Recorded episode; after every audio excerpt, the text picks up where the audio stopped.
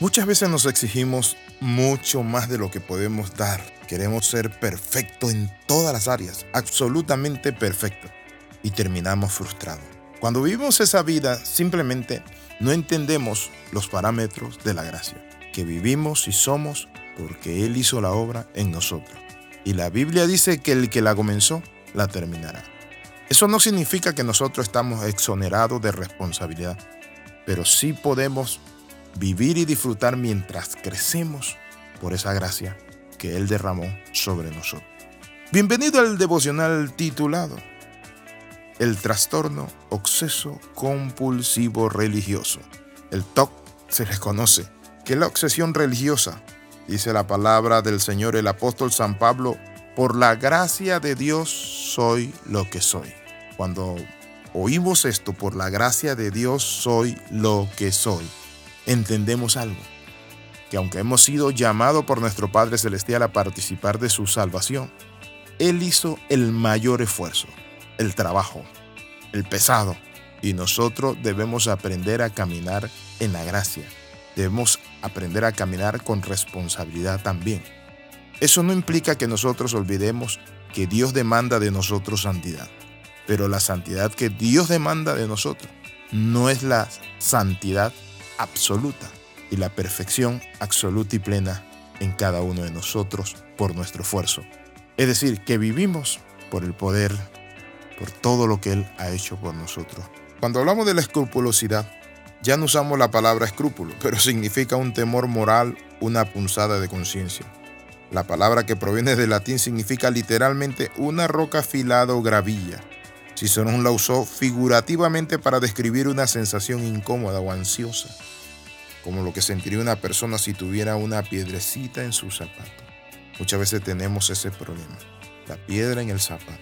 Tenemos lucha, tenemos batalla, pero tenemos que entender esto, que dependemos de su amor y su misericordia.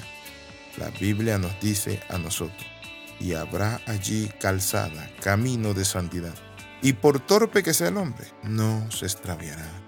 Por ejemplo, alguien con escrupulosidad puede preocuparse de que no ha hecho una oración correctamente. Tal vez alguna de las palabras está fuera de orden o no lo dijo como lo debía.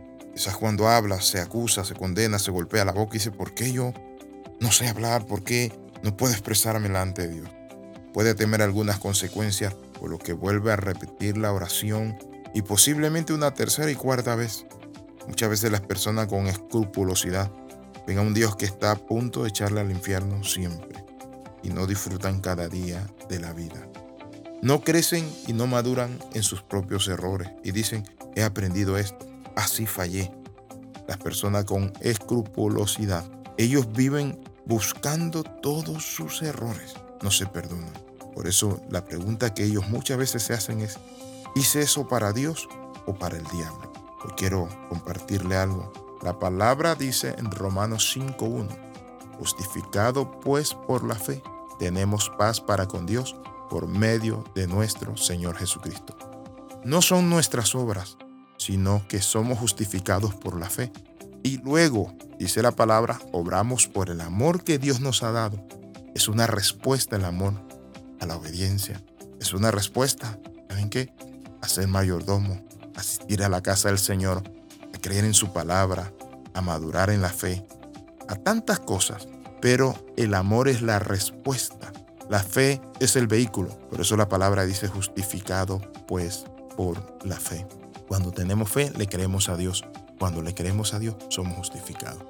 Le saluda el pastor Alexis Ramos y hoy quiero orar por cada uno de ustedes. Padre, en el nombre de Jesús te pido tu bendición para cada uno de nosotros.